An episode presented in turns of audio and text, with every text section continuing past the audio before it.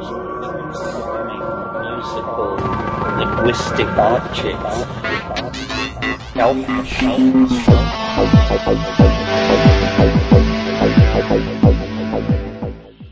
Greetings from Cyberdelic Space. This is Lorenzo, and I'm your host here in the Psychedelic Salon.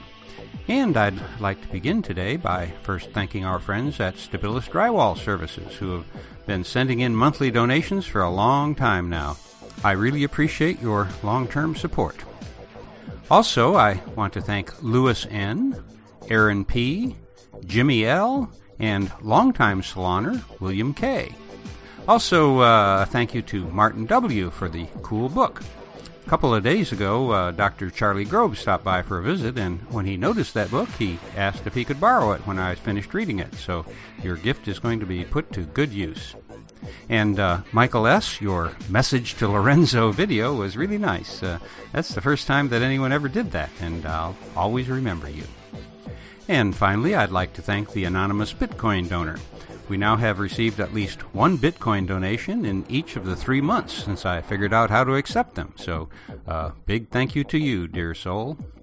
And at the end of today's program, I'm going to play a sample of some new music from the Israeli psychedelic improv group Farthest South, who uh, also happen to be fellow saloners. So, uh, for today's program, I'm going to play another of the 2013 Palenque Norte lectures that took place at the Burning Man Festival. And the talk that I'm going to play is the one given by Dr. George Greer, and is the one that Dr. Griffiths mentioned in his talk, uh, which we heard a couple of podcasts back. In just a moment, you're going to hear Chris Pezza introduce Dr. Greer, and you'll hear Pez mention some of George's uh, very impressive credentials.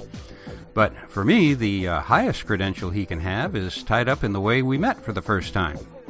Although my wife already knew George, uh, my first time to see him was when he walked into our Burning Man camp in 2002 wearing a long white toga, an olive wreath on his head, and a big smile on his face.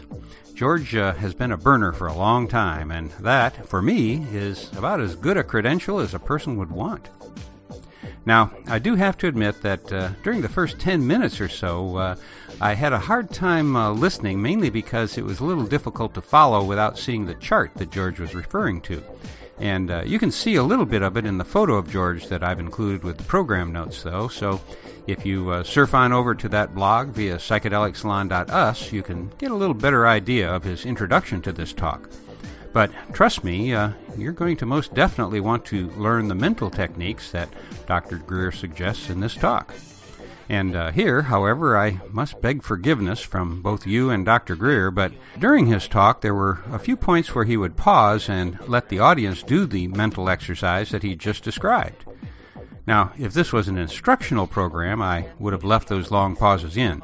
However, in view of the fact that many of our fellow saloners listen to these podcasts on their way to work, well, uh, I wouldn't want anybody to get, get so spaced out that they miss their subway stop or something like that.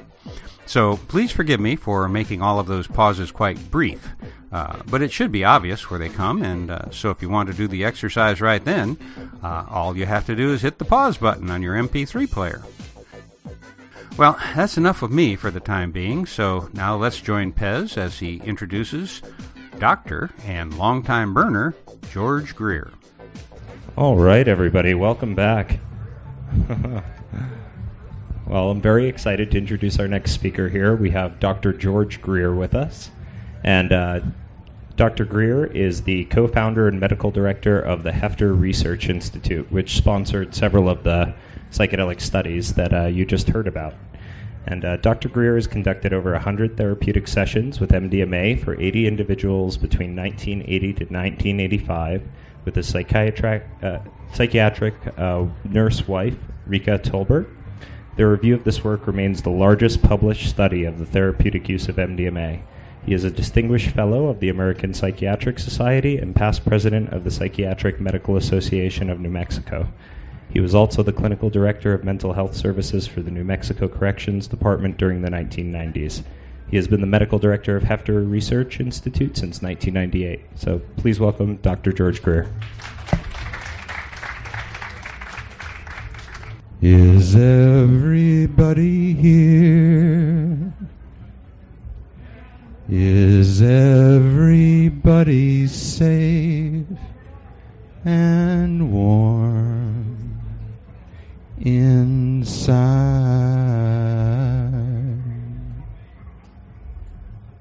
Go ahead and sense the content, sense the presence of the contentless background now.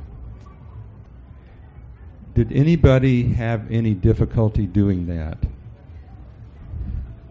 Okay. Tell, tell me what, describe your difficulty. Um, my difficulty, I would say, was uh, intellectual. I was I was uh, intellectually searching for the right answer. So, so the words I said didn't really translate to you in terms of what I was, what you think I was trying to have you do intellectually. Okay. So, so there is a need for me to talk further then. Okay. Otherwise, that would have been it. Okay. So I'm going to make it the talk a little more complicated now for those of you who think, and uh, I'm going to approach it from two ways, from two models. The first model is from Arthur Young's theory of process uh, in this book called The Reflexive Universe.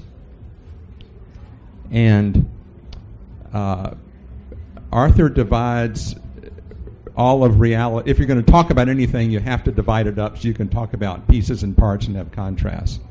So he starts with, he divides it up as form and substance. So form is everything like mind, thoughts, thinking, uh, images, words, ideas. Substance is everything that's not formless, that's part of reality. So, in, in terms of the outer world, it's matter without form, but it, but we're talking about experiential world. So the, the, the most sort of uh, best example of substance is just pure emotion without content. So I'm going to take you through a little a little mental exercise to focus on uh, four levels, and the four levels are substance with form, form without substance, substance without form, and no form and no substance. And the, cont- the contentless background has no form and no substance. I think it's real. Okay, so uh, if, if you start to feel weird or spacey, uncomfortable, you know, open your eyes and ground yourself in your body and don't worry about it. So, right now, pay attention uh, with your mind, attend to sensory input. And let's start with visual input. Just notice, notice seeing. Everything you see, this tent, the people, me, the colors, and, and recognize that that is sensory input. And it changes, it comes and goes. And just try to, to watch that and not necessarily just take it in and believe it's really out there. So everything you see is just a product of your brain and perception. Now, sound. The music out there, the sound of my voice, that's also perception. And now the sensations from your body, the, the feeling of your body on the ground, your proprioception, where your, where your legs are, where your knees are. Just notice that, but don't be that. That's, that's this bottom level on this chart here form and substance. It, it changes a lot constantly.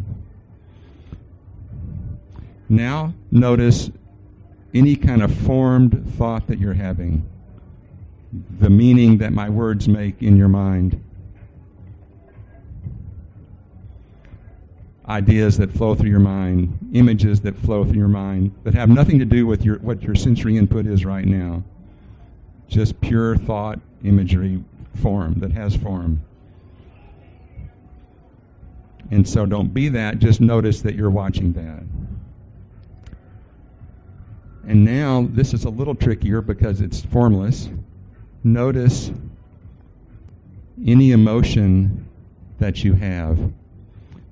And I'm going to define motion as an experience that pulls you toward it or pushes you away. So like if there's if it's fear or anxiety, it's like I want to move away from that. If it's pleasure, desire, I want to move toward that. And emotions we we there's physical sensations with emotions, usually in this part of our body, in our abdomen and chest. That's where we physically feel emotion. But as best you can, try to focus on just the pure, non physical feeling. And again, don't be it and just notice it. And so now, what I'm trying to communicate to you is the aspect of your experience that is not any of those things. That's just the background of your awareness, the background of attention. A metaphor is unlimited space, but it's not physical space. And and for me, that background isness is really I, I can't tell if it's inside me or outside there, but my feeling is it's both. It's the background of out there, it's the background of in here. And when you get down to just pure experience, there's really, you know, it's an artificial boundary experientially. And my uh, sense of that is it it really doesn't care about time, now, then, past, future. It doesn't. It's not affected by emotion or thought or the body. So that is what I mean by the contentless background, because this background awareness it has no content itself. The content is the the sensory input, the thoughts, the feelings, that's all content. So this is the background from which we observe all that content. So does that make any sense to you? Yeah, okay. So um, I'll just, does anyone else have any questions about the, the model I just presented or not understand it? Okay. Uh, I'm going to talk just a little bit more. I'm going to digress from the, the main focus of this talk, which is just, you know, be here now, notice what is, is the background, to describe a little about this model because I, I, I like it uh, because it, it purports to explain everything science, outside science, natural science, inside human experience, human culture, mythology, and uh, Arthur Young was a mathematician. He hung around with Einstein and people like that in the 20s. Uh, he believes that there is purpose in the universe, that all matter is evolving from light to uh, subnuclear particles, atoms, form, substance, matter, and then that this purpose is then pulled back up to to just pure being. That's just the nature of it. It's like uh, spirit is pulling up evolution from here, and um, then there's complex molecules, uh, and finally DNA is the final thing that can replicate itself. And it's fractal in that it can apply to chemistry, biology, uh, human uh, natural evolution biology. So you'd go from uh, molecules, plants, animals, humans with consciousness. It also uh, is sort of a simple model of the, model of the, the hero's journey, who starts in a quest, has has a great uh, ordeal and trauma going into the cave to fight the monster, and and comes out and is a hero and helps his people. So I just it's just to let you know that this model's out there. Arthur Young, Reflexive Universe. I like it. Okay. Uh, there's another uh, model that I like to use. When, when I when I when I in my mind, when I ask the question, what's going on now? How do I explain this? I kind of come to this. When I say, I really need to get perspective now, I use a different model. When I don't really care how to explain it, I just, well, like, you know, I need, to, I need perspective now. The other model I like is uh, it's a, a, a, pair of books called A Course in Miracles, and it's a, a long text and then a workbook where you do lessons every day. And it was, uh, I would say, basically channeled by a female Jewish psychologist in New York City in the 70s, and she didn't relate to it at all, and uh, and she dictated it to this her partner psychologist, and they wrote it all down. They didn't publish it for five years, and all, a lot of the sort of transpersonal people in the 80s uh, got into it and published it. So these are just little lessons, affirmations, but it points in the same direction, and it helps me uh, get my mind oriented toward this, what I call the contentless background of reality. So here's an example I, I am in danger nowhere in the world. So if you logically sort of parse that, what, what does that mean? I am in danger nowhere in the world. Well, clearly my body is in danger in this world. You know, I'm going to die. I could have an accident. I could suffer pain. So the implication of this is I am not my body. And the other part is, you know, I still have a mind, I have thoughts, I have feelings. You know, I can have my feelings hurt, I can get confused even if my body's okay, I can have existential crisis, despair and I won't like that. That's danger. So this would imply that I am not my thoughts, I'm not my feelings, I'm not anything that can be heard.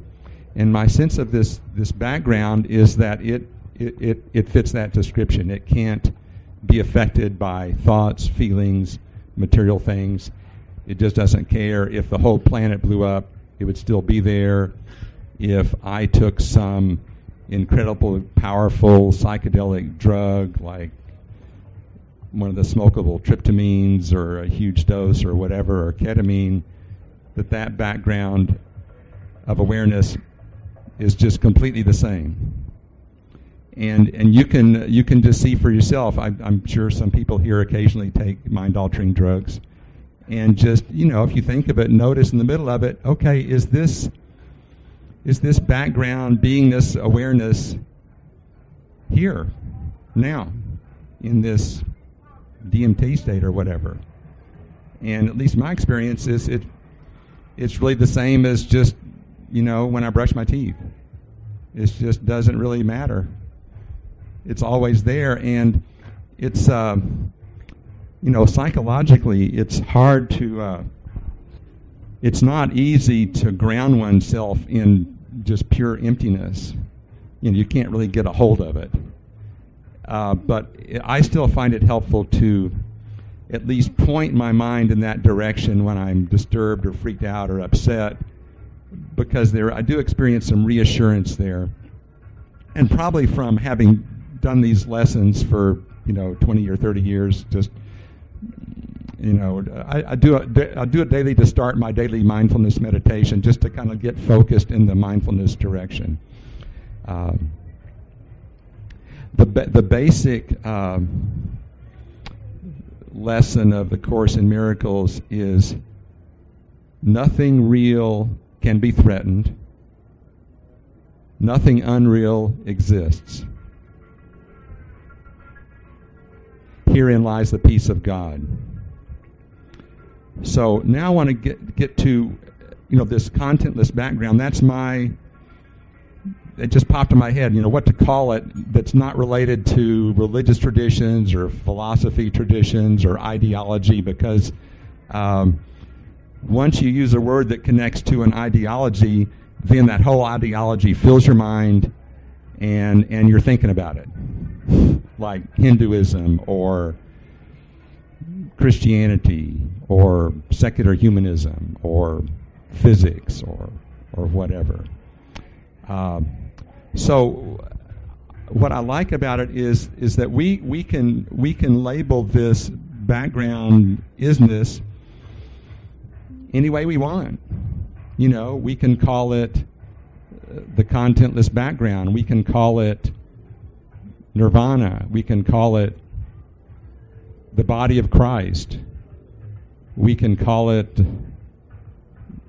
the logos. We can call it um, anything. And so, you know, we can then create our own belief, our intellectual belief system, and you know, beliefs, a firm belief form sticks around. You know, people uh, pretty much stick to their ideology, their belief system throughout their lives. And I think it is possible through repetition to reprogram that and say, I'm going to label this background uh, God or whatever, and so therefore, what I am, what God is, is one. And if you're talking to a Christian, it's like, are you saved? Yeah, I'm saved. You know, have you accepted Jesus in your life? Absolutely, He's right here and right now. You know, are you enlightened? Yeah. You know, if I if I if I notice it, if I try to notice it, yeah, I'm, I, if I think about it, yeah, it's there. And uh, uh, yesterday, Roland uh, Griffiths asked me, Are you aware that you're aware right now? And when he was asking the question, I wasn't. But after I processed the question, it pointed me to exactly what, like those Course in Miracle lessons do, and it's like, yes, I am now. And it's not easy to do because there's no emotional reinforcer to do this. There's no desire that's, I don't think there's a, at least a physical, emotional, you know, energy desire to do this. It's something that we have to choose. And uh, I, you know, I, work with psychedelics, MDMA, and that sort of thing. Uh, and, and work as a psychiatrist, you know, with patients who are suffering or lost, confused.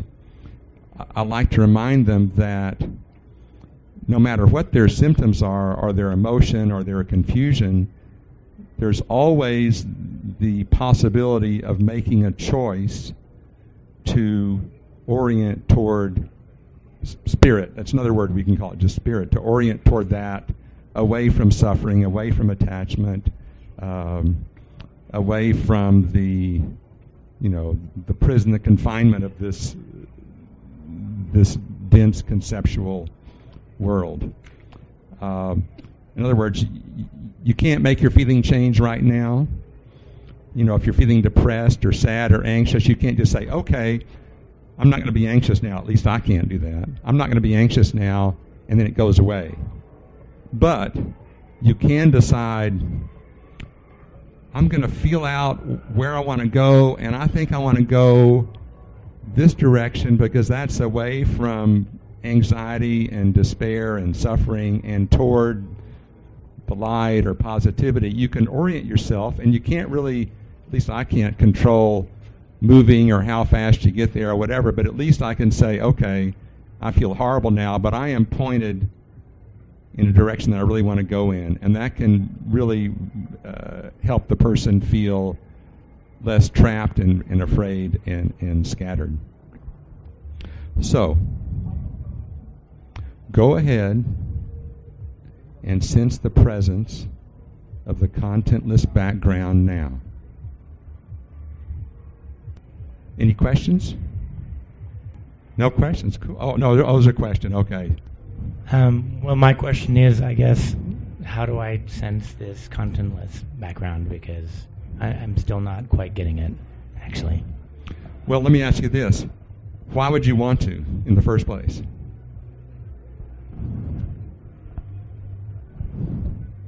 I don't know how to answer that question either. um,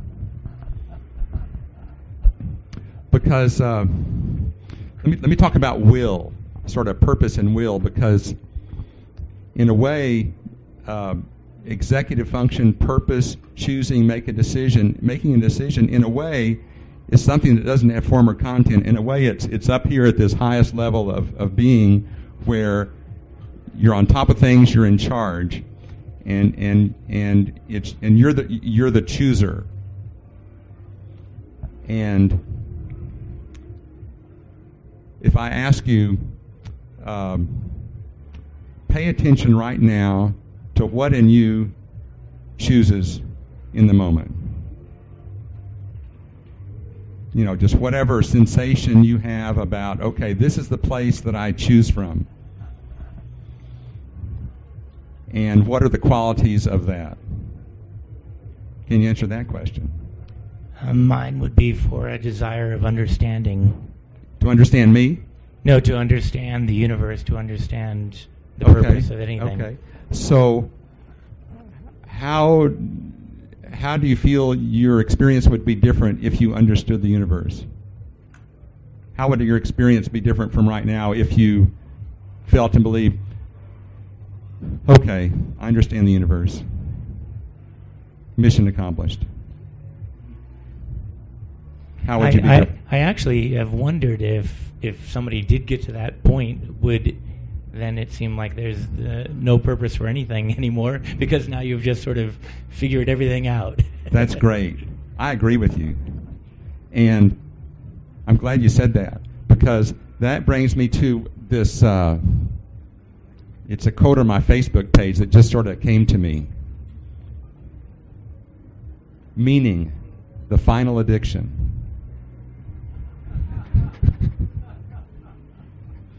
So, and, and I've seen patients where who've taken. I remember this one patient. She'd taken so much LSD that she was in that like. There's no meaning to anything. Everything is pointless. You know the classic existential despair. There is no meaning in anything, and I don't, and I don't, it's not. I'm not happy. You know. Um, and speaking psychologically, I think that's. Uh, I don't like to say necessary because I don't understand the universe either. But I think a lot of people go through an ex, sort of an existential death and rebirth where they get to the point where there's, I mean, I went through something like this, uh, assisted with, you know, uh, there was no meaning in anything. You know, there's no point in living or dying, so why not kill yourself? I mean, it doesn't matter. Nothing cares. This reality doesn't care if I live or die psych- psychologically, sorry for the people over, over there who can't see this good. I think that's that's hitting bottom here. It's like all the programming, desire, biology forces, survival. You go here to existential despair and you hit the bottom and you bounce off. And up here, the universe or whatever is running the universe, you could call it grace, you know, you can't control it, starts pulling you up. And meaning comes to you. You, you can't make it happen on your schedule. All you can do is be here now, be ready, be open for grace, for help, assistance to come to you. And that's something, you know, this is all about control of the ego, and this is all about releasing control and letting something mysterious that I can't explain happen. And, you know, a lot of people have stories of, well, you know, AA, alcoholics, addicts, you know, hitting bottom and, or spontaneous religious uh, experience. You know, I was desperate and the Holy Spirit came to me and I was saved and I and I'm thankful. And they frame it in the context of their religion or whatever was at that time. But you know it can happen in any religion any culture. In in my experience is that uh, the meaningless phase in other words meaningless comes and goes too in experience. Uh, for this patient she had felt her life was meaningless for you know, several months or a year or two, and and she hadn't killed herself. You know, there was like no desire to kill herself either. It's like, you know, whatever. But um, sometimes I think and, and, and this is very Buddhist because the Buddhists are, are completely aware of attachment to everything, including attachment to meaning, and the uh, the subtle. Uh, delusion that, that, that being attached to meaning can cause. When I, when I was in therapy, uh, my therapist said, Well, are you attached to getting better? It's like, Yep, I am.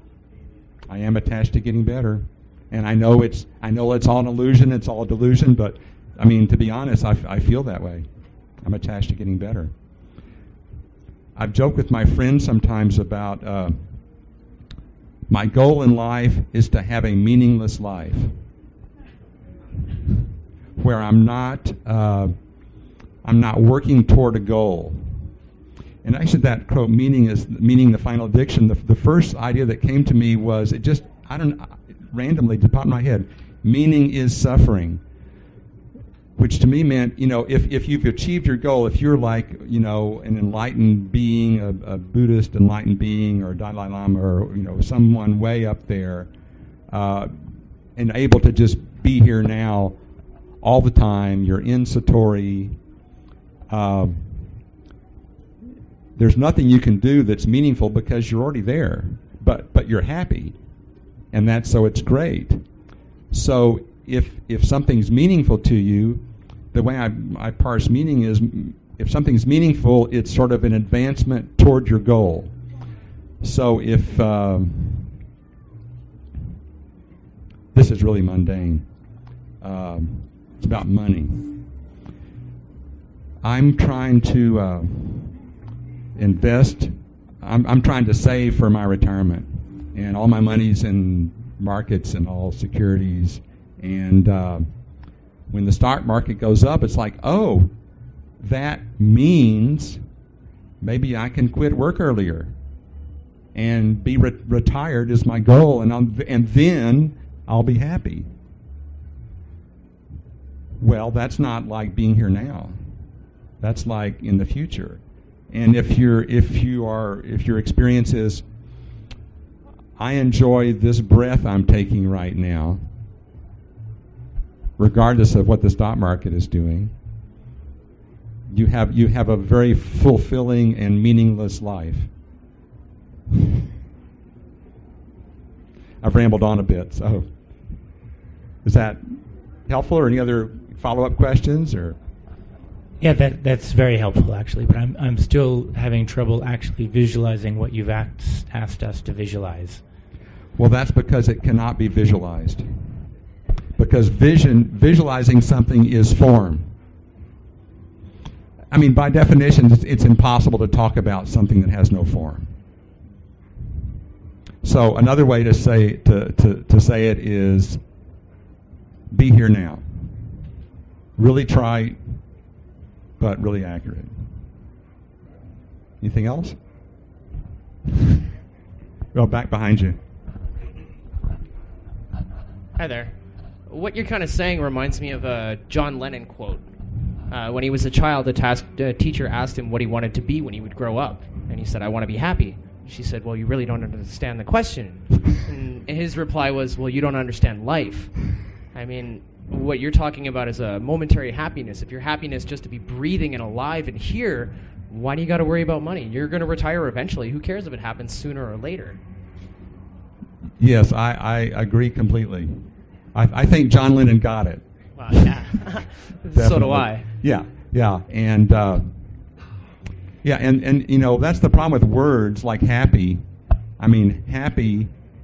We all know what it means, and at the same time, it means something different to everybody. And you know, growing up in the U.S. in the '50s, you know, Leave It to Beaver, they were all happy. Like, well, yeah, but there's other kinds of happiness. You know, when the Dalai Lama talks about happiness, he's not talking about I have a good job and a nice car and my and my kids all behave. That's not what he's talking about when he says happy. But you know, if I'm honest with myself, that's all I want. I think happiness pertains to you personally. Like uh, my happiness could be different than her happiness versus his and his, and everybody in this room has a different version of what happiness would be to them. Right. It's almost the same as rather than being happy is just to have enough, enough to be content with your life. Right. Yeah. This reminds me. I um, in uh, ten years ago, actually, I was at Burning Man, and I was going to be in a camp with with cool people, and then they canceled, and I ended up in a camp where I didn't know anybody, and I was it was Wednesday, middle of the week, and I was sitting in my uh, camp chair. I, I, I fly to Reno and then buy stuff that's too big for the plane at the store and rent a car and drive up here. Sitting in my cheap camp chair, eating my freeze dried food from its packet with my spoon, and it was kind of dusty. And I looked around. I thought, you know, I am completely content. I could I could just live like this forever. That was my experience, and I I wasn't seeking that out. I just noticed, like, wow, that's pretty amazing that, that I'm having this experience of being fully content in the dust, eating a freeze dried meal in, in this camp chair. I mean, that's a that's a profound lesson that I didn't. You know, by Wednesday, the default world has kind of faded from everyday repetitive thoughts, and that was was wonderful. Any other questions or pass the microphone over here? Well, thanks so much for taking the time to talk to us today. I definitely appreciate it. Um, so, at, at the beginning, you mentioned uh, your background with uh, different types of psychedelic substances, uh, specifically MDMA, Mhm. and uh, some of the research, research that you've done. And I'm curious as to how substances such as MDMA, for example, may help people therapeutically uh, rise to higher levels of. Um, altered states of consciousnesses or, or higher levels of uh, awareness. Okay. Uh, easy question. Uh, the the um, when when we started giving people MDMA at around 1980, I wrote this little short um, thing for the for the clients to to read beforehand to sort of orient for for what I thought was like a good mindset. You know, there's like set and setting and drug are the three main factors in psychedelic experience. And so I, I thought this was a good mindset to remind people that they have a choice, and I called it using altered using altered states to experience choice. And particularly with MDMA, it MDMA. My my thought about MDMA was it it um, blocks the fear response to a perceived emotional threat. It's just really hard to be afraid. you know, if you're prepared, it's a good set and setting and, and, and all that's lined up. It's really hard to, to be afraid in the MDMA state. And and also, uh, and this is even true with more potent psychedelics like psilocybin or LSD that really sort of disorient the ego functioning mind. Uh, you know, the habitual mind, repetitive thoughts, repetitive thought patterns, circular looping thoughts, it sort of interrupts all that. And it's easier, I think, to experience being in the position of having choice, to point yourself in any direction that you want to move toward. Because your normal thought patterns and intention patterns are disrupted, your, your habitual life's disrupted. And, and that's, a le- that's a lesson that can be learned and remembered. And, and what I like about MDMA is it's not so ego disrupting uh, that you can't remember what happened. You know, your normal mind is functioning. You can remember the thoughts you had. It's not like some powerful psychedelic. You know, the next day you say, I wrote down the secret to life. This is this. And it's just not useful the next day. But with MDMA, you can learn things and remember, like, okay, I'm, I'm, I'm talking to my wife or boyfriend or girlfriend about something that's really scary, but I talked about it under MDMA and it wasn't scary and we resolved it and moved on and I can, we can, it's okay to keep communicating like that. We have a choice to do that. We have a choice to, to even try to do that. So that's how I think, regardless of what happens or emotional release can happen or trauma release in psychedelic therapy, just noticing that there's more choice and more options to life than the default culture brought us up to believe. So that's, does that sort of address what you're asking? Okay, good. We have time for one more question. Okay, how about you? I hear. Hi, thank Hi. you. Hi. Um, so something I've been thinking about a lot. Uh, I'm in women and gender studies, and one of the hot topics, I guess, was as you were talking about like how happiness was a thing, like in the in the 1950s type of era, where we had Virginia Woolf, who was like terribly, terribly depressed, living in the same type of environment that other women were, and how it comes up with this idea that happiness is sometimes very superficial. It's very much like Right. You know, putting a smile on your face and, Right. you know, fake it till you make it. Mhm. Um, and something that a prof said to me that was really insightful was that, like, depression is like a very useful feeling, and going into a deep depression um, is a very sincere emotion. And sometimes all it means is awakening and realizing the oppression that's all around you. And um, especially, like, within feminism, you find a lot of women who are seen as, like, very very negative people and always like you know the downer at the party. But oftentimes it's because they're not willing to just be happy. They're they're observing the oppression around them. And obviously that doesn't just apply to women. It applies to all sorts of people and all sorts of different types of oppression. Um, so i was just wondering like i mean obviously a large part of your speech is a, obtaining happiness as a, a level of what your goal should be in life. Um, I don't know, and like something that was like during my depression that was really big for me to accept was like happiness isn't necessarily a goal, and happiness necess- isn't necessarily a good thing. And I was just wondering what your comments on that would be. Yeah, well, I think it gets partly back to the like happiness can have so many different meanings, and and I would agree that you know I I really wanted to eat at this fancy restaurant because I really like the shrimp they have there and the wine. And I go there and I'm eating the shrimp and drinking their wine, and I'm I'm happy that I'm doing that. I would call that that's like the superficial happiness. And then there's I I'm doing my mindfulness meditation, and finally my mind is quiet, and I and I I'm aware of this. I am one with the beingness of the universe, but you're not you're not thinking of it that way.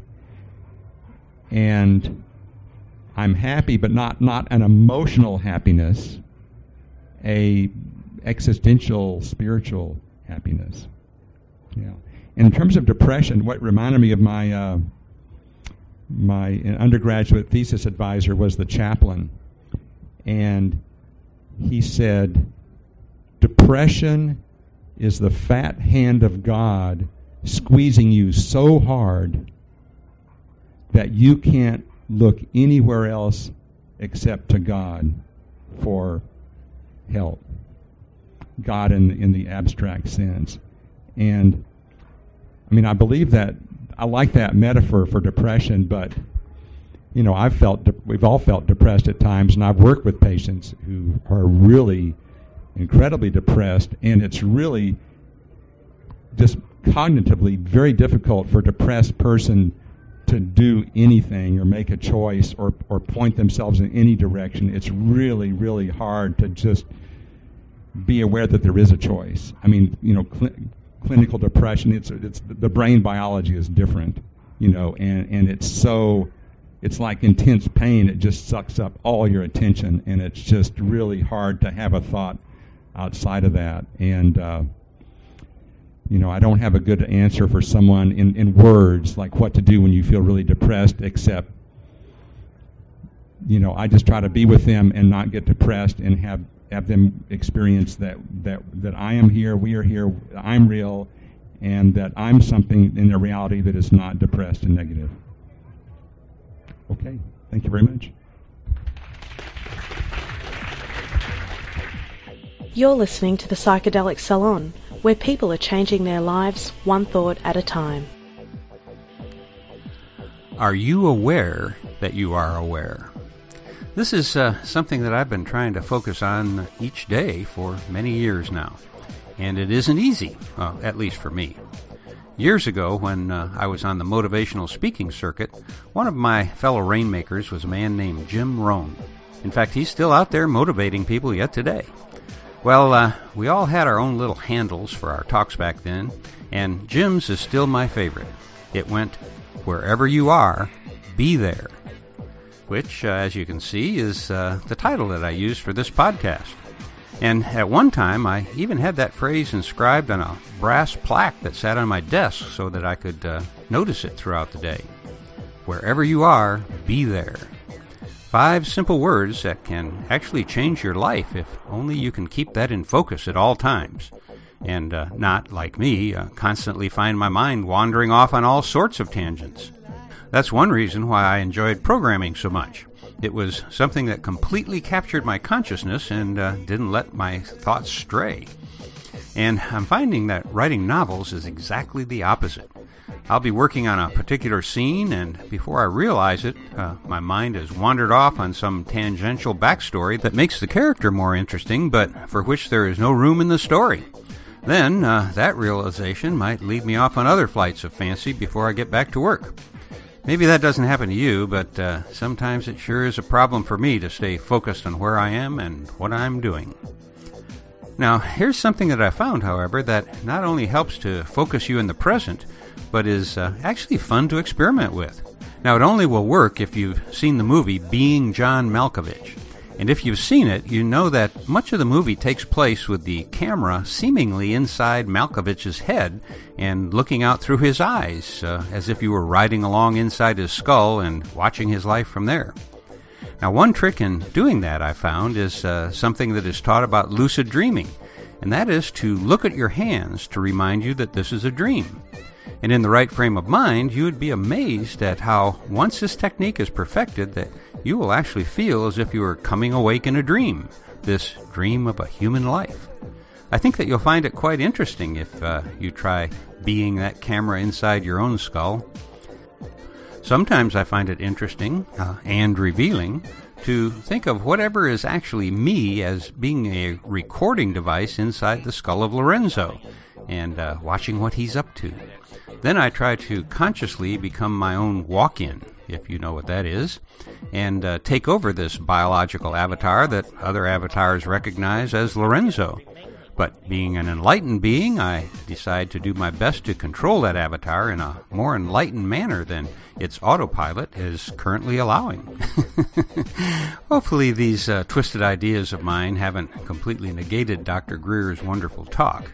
As I've said before, the way I sometimes see things isn't necessarily the best way. I'm only throwing them out to get you thinking about these things on your own.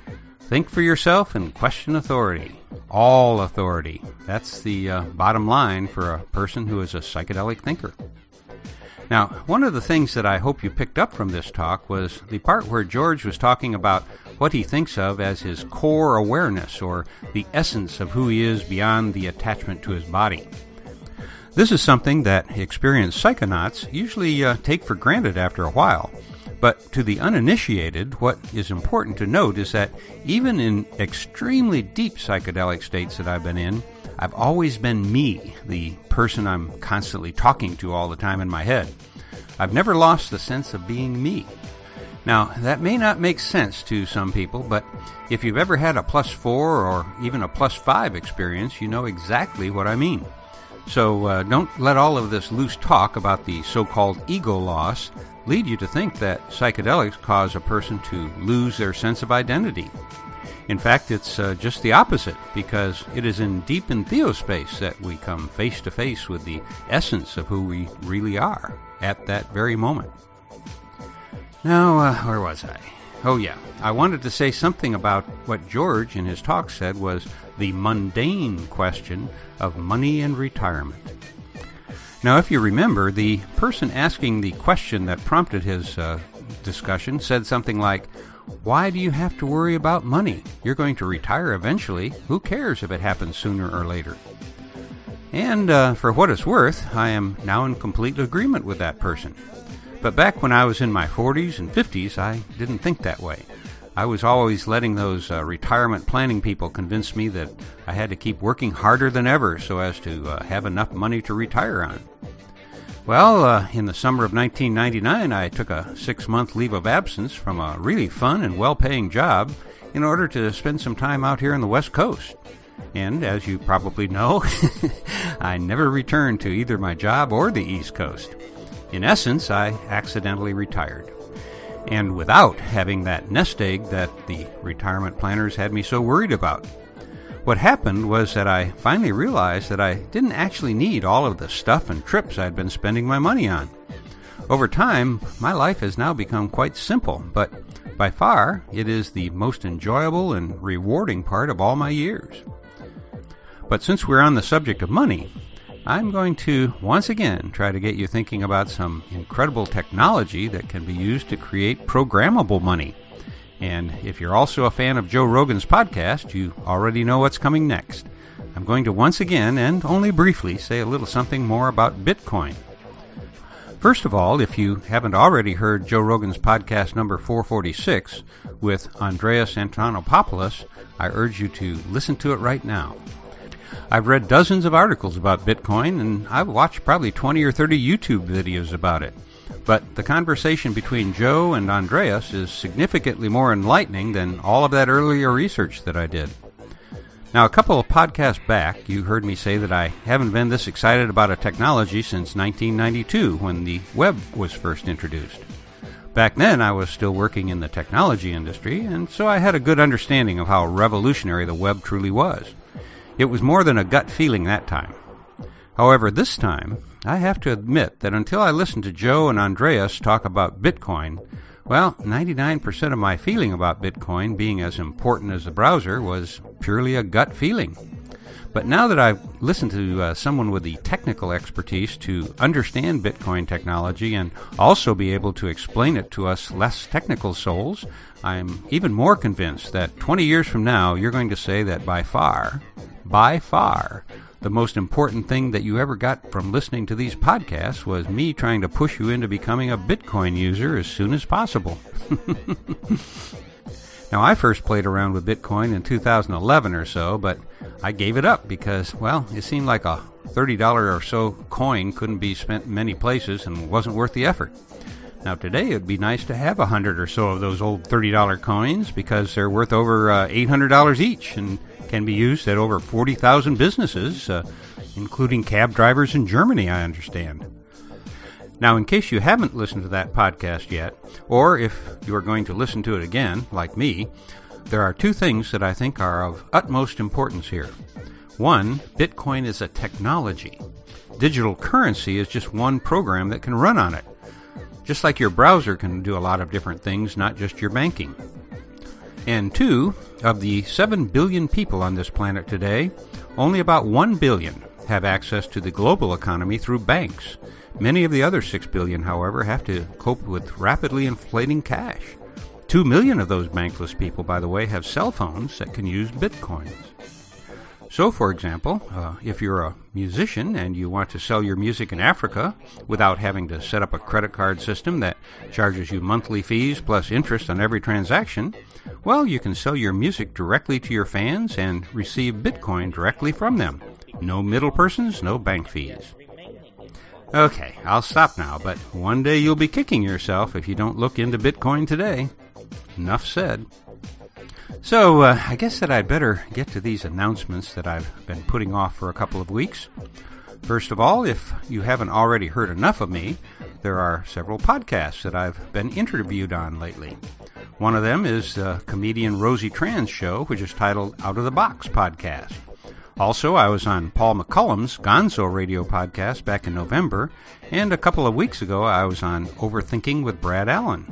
So uh, those are, I think, my most recent public conversations. And uh, another thing that I'd like to announce is uh, about a new festival that I'll be attending.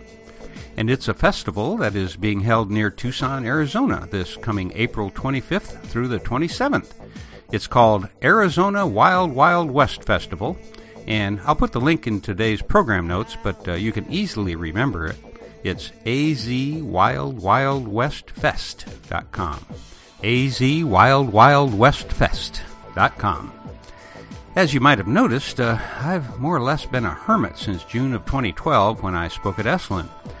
Since then, I've turned down several offers to speak, uh, mainly because I've become weary of traveling.